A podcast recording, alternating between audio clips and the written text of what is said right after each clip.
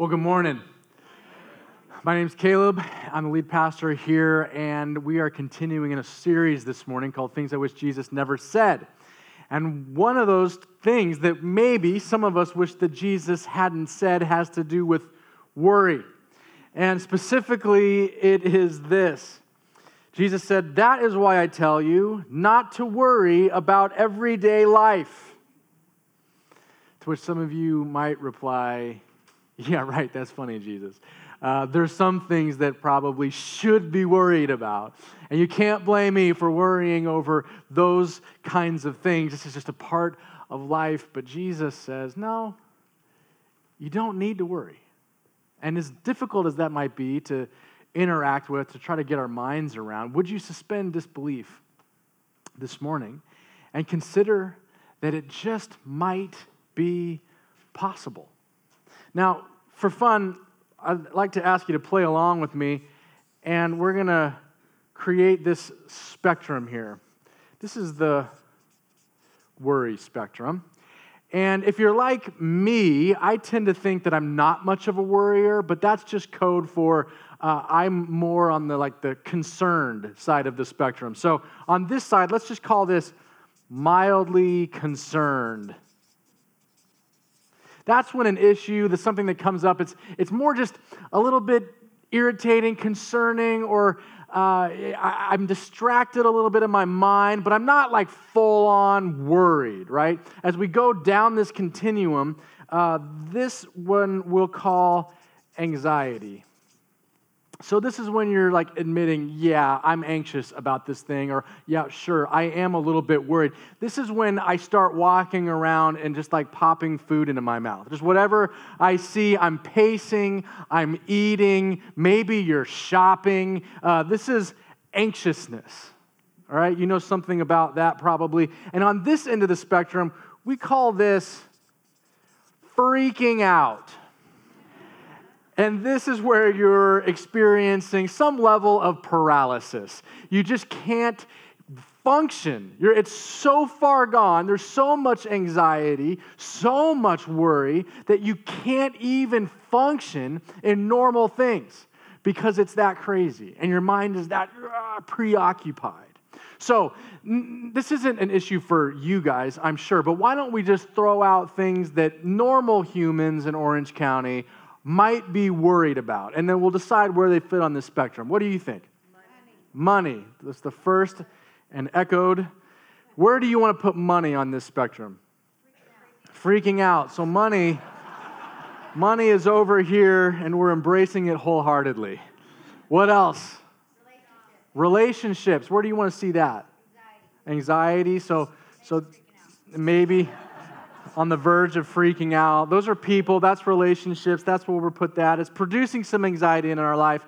Uh, what else are you afraid of or worried about? Did you say traffic? Traffic? We're gonna, okay, traffic.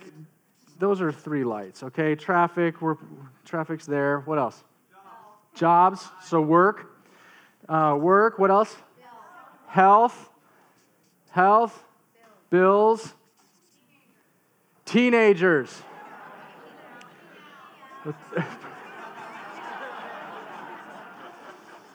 Kids, kids, we're freaking out, or we aren't, but there's humans in Orange County that tend to freak out over our kids. So this is normal stuff. This is stuff that produces anxiety, it produces worry in our lives. Now, here's the thing all of this, even if you think you live, live over here on the mildly concerned side, all of this is worry.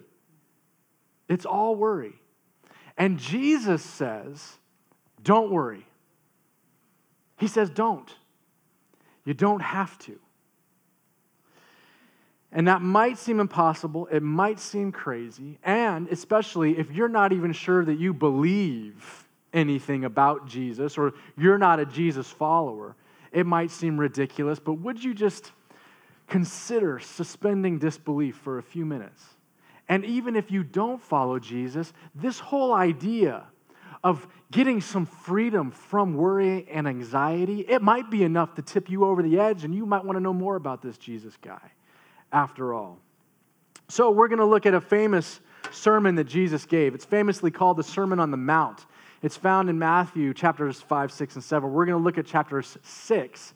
And this is just a little piece, one little lesson from this famous Sermon on the Mount that Jesus gave. And I see four different themes just in this one little lesson that I want to spotlight for us. The first one is to, that your life is more. And here's where I get this from verse 25. That is why I tell you, Jesus says, not to worry about everyday life. Whether you have enough food or drink or enough clothes to wear, isn't life more than food and your body more than clothing? Here's something that's important to remember is that this is the first century that Jesus is living in and talking and speaking with people. And they had concerns over food and water and clothing. Because how many outfits do you think that those people had? One. One, maybe a couple. If they were really wealthy, they might have had a, a, you know, a few different shirts lined up. But it was mainly the one big toga thing, is what you might look at it as. And if you spilled wine on it, it's a bummer because it's all you got. And so people did worry about clothing in that day. And they worried about food because you ate what you killed and you had to go and find your food or plant and harvest. And you had to grow it and kill it if you were going to eat it. And then water was a big one because water, it, it, came from wells. And you would have to go and find the well and draw from the well. And what if the well ran dry? And the next closest well was miles away. Water was an issue. And you might look back at this and you might think, oh, first century problems that's just not even relevant to me. But imagine if the first century people could look into your heart and mind and see the things that you're anxious about. That, that little Johnny, little Johnny, he, he got waitlisted at the preschool. So now he's not going to get into the special kindergarten that prepares him for the advanced classes at the preparatory school after that. And if he doesn't get into that school, his odds of getting into USC greatly diminish. And if he doesn't get into USC, then he might go to some lesser school in the area. And then he might find himself hooked on drugs and living on a sailboat.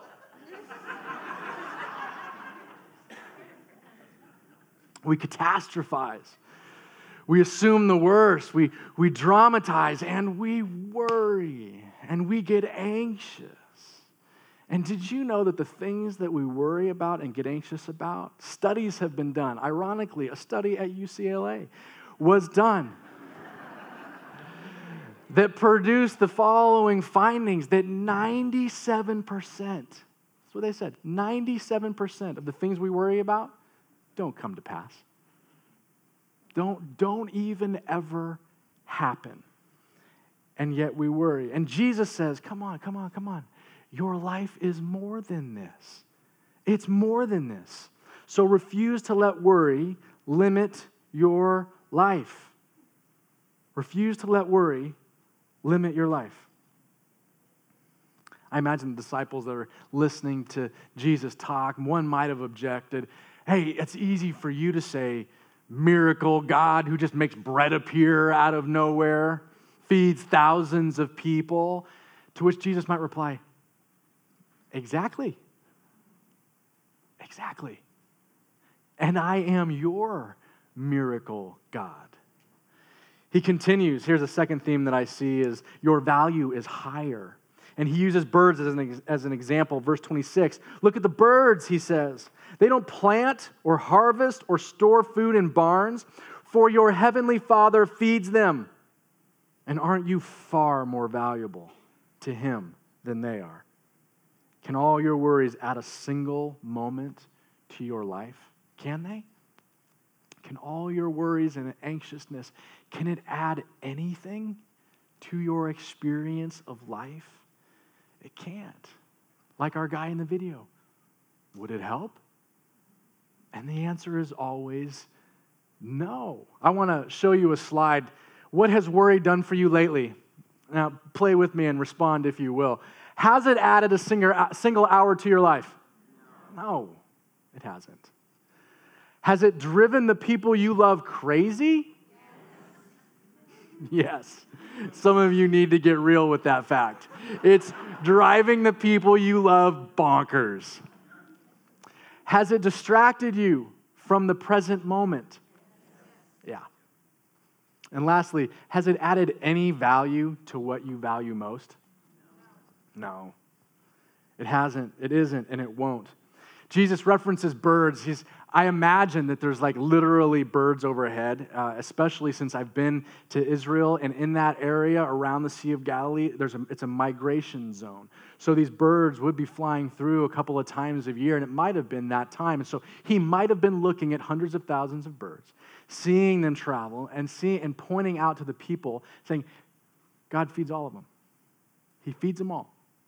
And they don't plant, they don't harvest, they don't prepare, they don't put money away, and yet He feeds them all. You, on the other hand, can plant, you can harvest, you can save, you can anticipate hard times coming, put some money away, allocate some resources for the future, do things, make stuff happen. You can prepare, and still you worry? How much more will God take care of you? These are just birds, and He feeds them.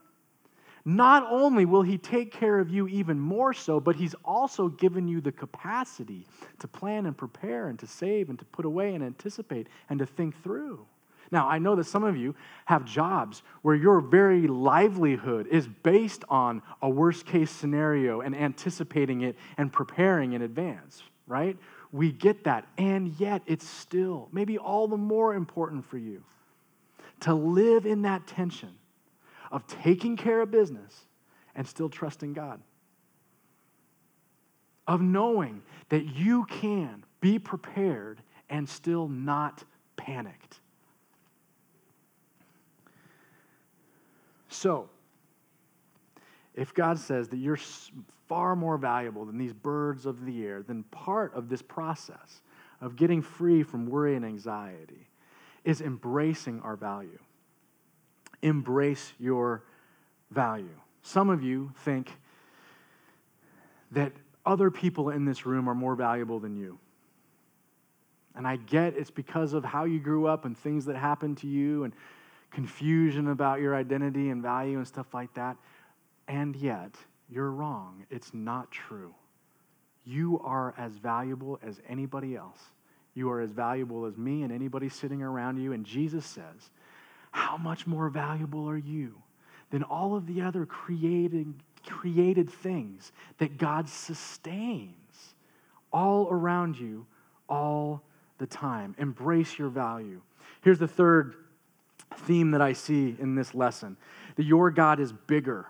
Verse 28 says, And why worry about your clothing? Look at the lilies of the field and how they grow. They don't work or make their clothing. Yet Solomon, who's like the most wealthy king of all time, in all of his glory was not dressed as beautiful as they are. And if God cares so wonderfully for the wildflowers that are here today and thrown into the fire tomorrow, he will certainly care for you. Why do you have so little faith? God knows you, God has you, God is for you. What if you could turn from worry into wonder? What if you could shift from worry and anxiety about the things that you're wrestling with to wonder and awe that the God of the whole universe, who keeps everything turning, holds galaxies in his hands, is attentive to your everyday needs? That same God, he knows what you need before you ask, before you even get there, He has anticipated it. He specializes in meeting your needs. What if that produced wonder in you? Awe and just the wow. God, I don't know how you're going to work this out because this seems like a mess, but I trust that you will. And wow, it's going to be fun to watch you do it. So decide where you'll put your trust in what you can control or in the God who is ultimately the only one in control. I was thinking this week about things that make me anxious or things that I've worried about. Just let's just say in the last month. And I got worried over my LASIK eye surgery. So I was pacing around the house thinking, oh my gosh, what am I doing? What am I doing? My eyes, I like my glasses just fine. Uh, contact lenses, I'm used to them. 21 years, why am I doing this? Why am I? And I was so like, had so much nervous energy that Hillary finally just told me to leave. I was like, my appointment's not for like two more hours. She goes, that's okay. You can just go. Why don't you go get some lunch somewhere? Or why don't you go to the mall or do something? So I was like, okay, fine. She never does that, by the way. And so I was must have been like really obnoxiously anxious. And so I went to the mall and I got a nice pair of jeans, and that was fine. but then I went to the surgery, and by the time Hillary came and picked me up, and they gave me drugs and knocked me out for the next 16 hours straight. And I realized that there was like a 24 hour period where I wasn't with my family. And the hours leading up to me going in, it was, you know, a day off, and I, and I was completely not present in any way with my kids and my wife. Now, I say that because that's like a, that's like a small instance, right? It's a small thing, but it exposes a much larger problem that many of us have. That our worries and anxieties and fears about some potential future are ripping us out of the present moment and we're not trusting God, and we're settling for less than what He has for us. Decide where you will put your trust. Here's the fourth. Here's the fourth theme that I see. Your focus is simpler. Verse 31, Jesus continues. He says, Don't worry about these things, saying, What will we eat? What will we drink? What will we wear? These things dominate the thoughts of unbelievers, people do, who don't trust in God, but your heavenly Father already knows all your needs. So seek the kingdom of God above all else and live righteously, and He will give you everything you need. So don't let your mind run in that direction. Instead, intentionally run in God's direction and pull yourself back with simple prayers that say, God, I trust you. God, you are bigger. I am with you. You are with me. You have my back. And I will run in this direction. I will seek. I will seek the things that matter to you. At the end of the day, you always know what matters to God. Because Jesus said it boils down to the very most simplest fundamental thing of this love God and love people. That's what Jesus said. The whole Bible, if you boil it down, it's that. All the prophets and all the commandments and all the stuff you can just reduce to love God with all that you are and love people. So, when you're looking to see what does it mean to seek God's kingdom, it comes down to that. How do I leverage who he has made me to be for the sake of other people? And you're about his business. Verse 34 So don't worry about tomorrow, for tomorrow will bring its own worries. Today's trouble is enough for today. God knows what you need tomorrow. He says, Why don't you just live today? In this moment, right now. So think about the things that would be on your list and where they would fall. And how much of that can you assign a different name and just call it what it is, which is tomorrow? Tomorrow and you serve a God that is outside of space and time. He is not limited to the clock and the calendar like you are. He is the only one that you can trust with tomorrow because you can't see the future. He sees it already, you do not. It would be idiotic to try to control it yourself instead of trusting the God who is outside and who sees then and past and right now all like it's one you can trust Him. You can hand over those worries and just call them tomorrow and say, God, what do you have for me today? I will focus on today. Today is the day that matters.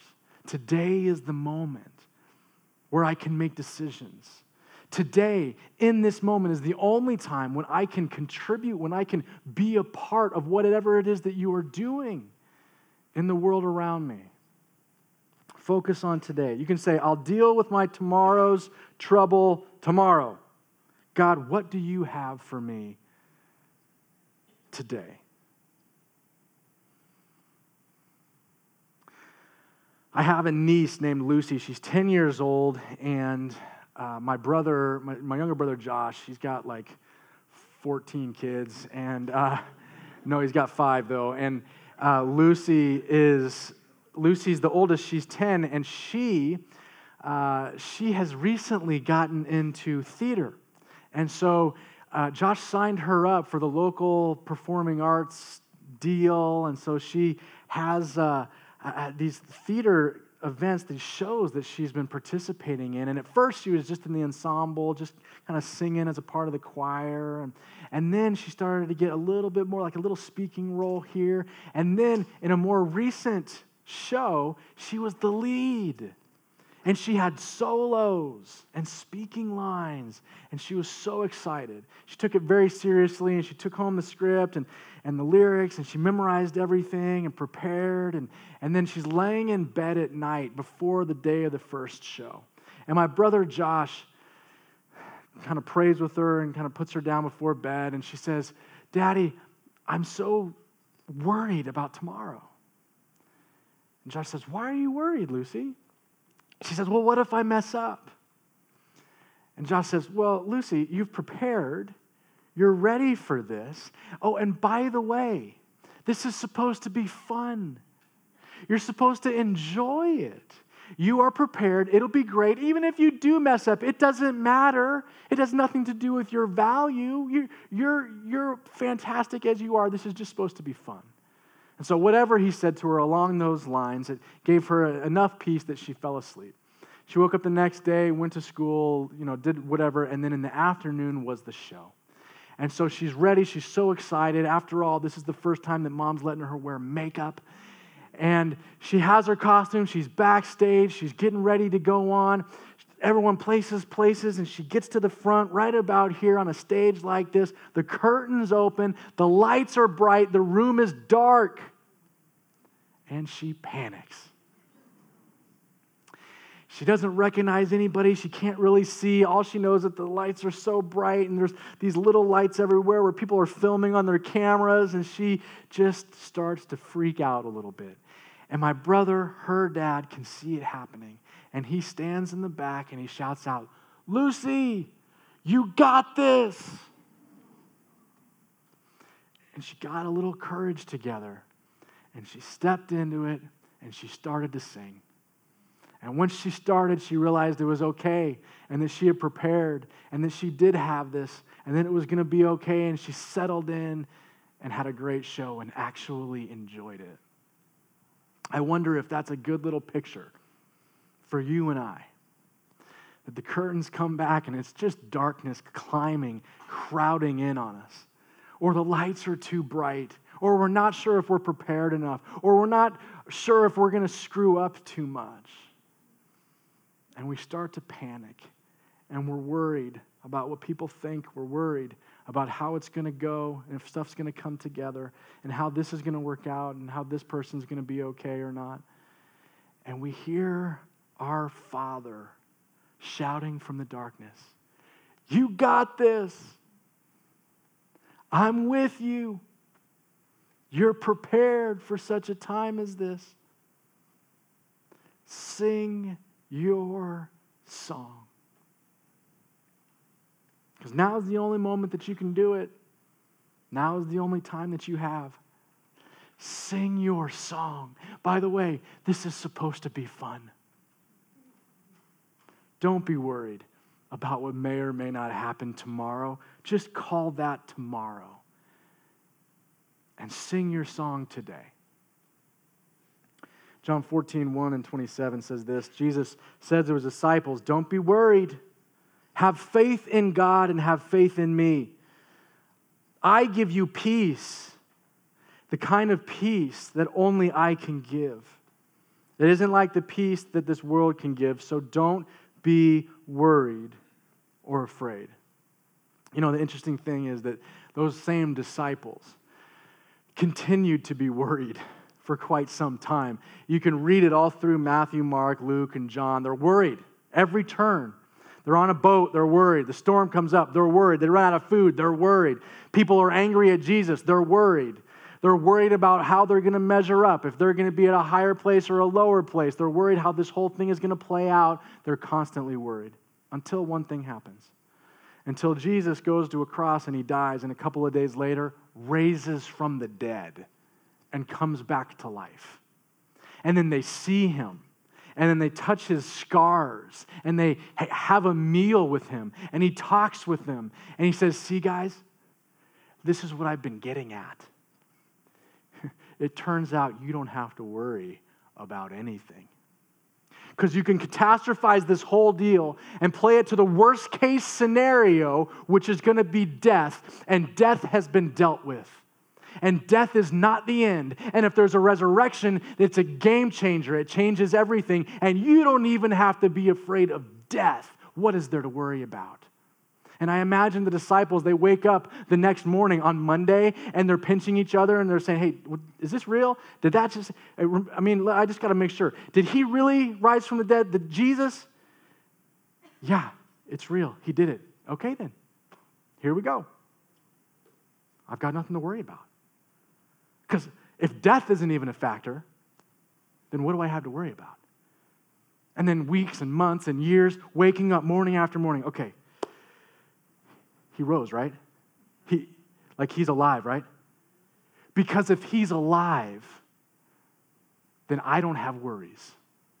Friends, if the resurrection is real, then what do you have to worry about? If death isn't even the end, then everything else along this spectrum, you can let go. You can just call it tomorrow. God, you got this. I'm going to focus on today. So, would you reflect for a moment on this visual?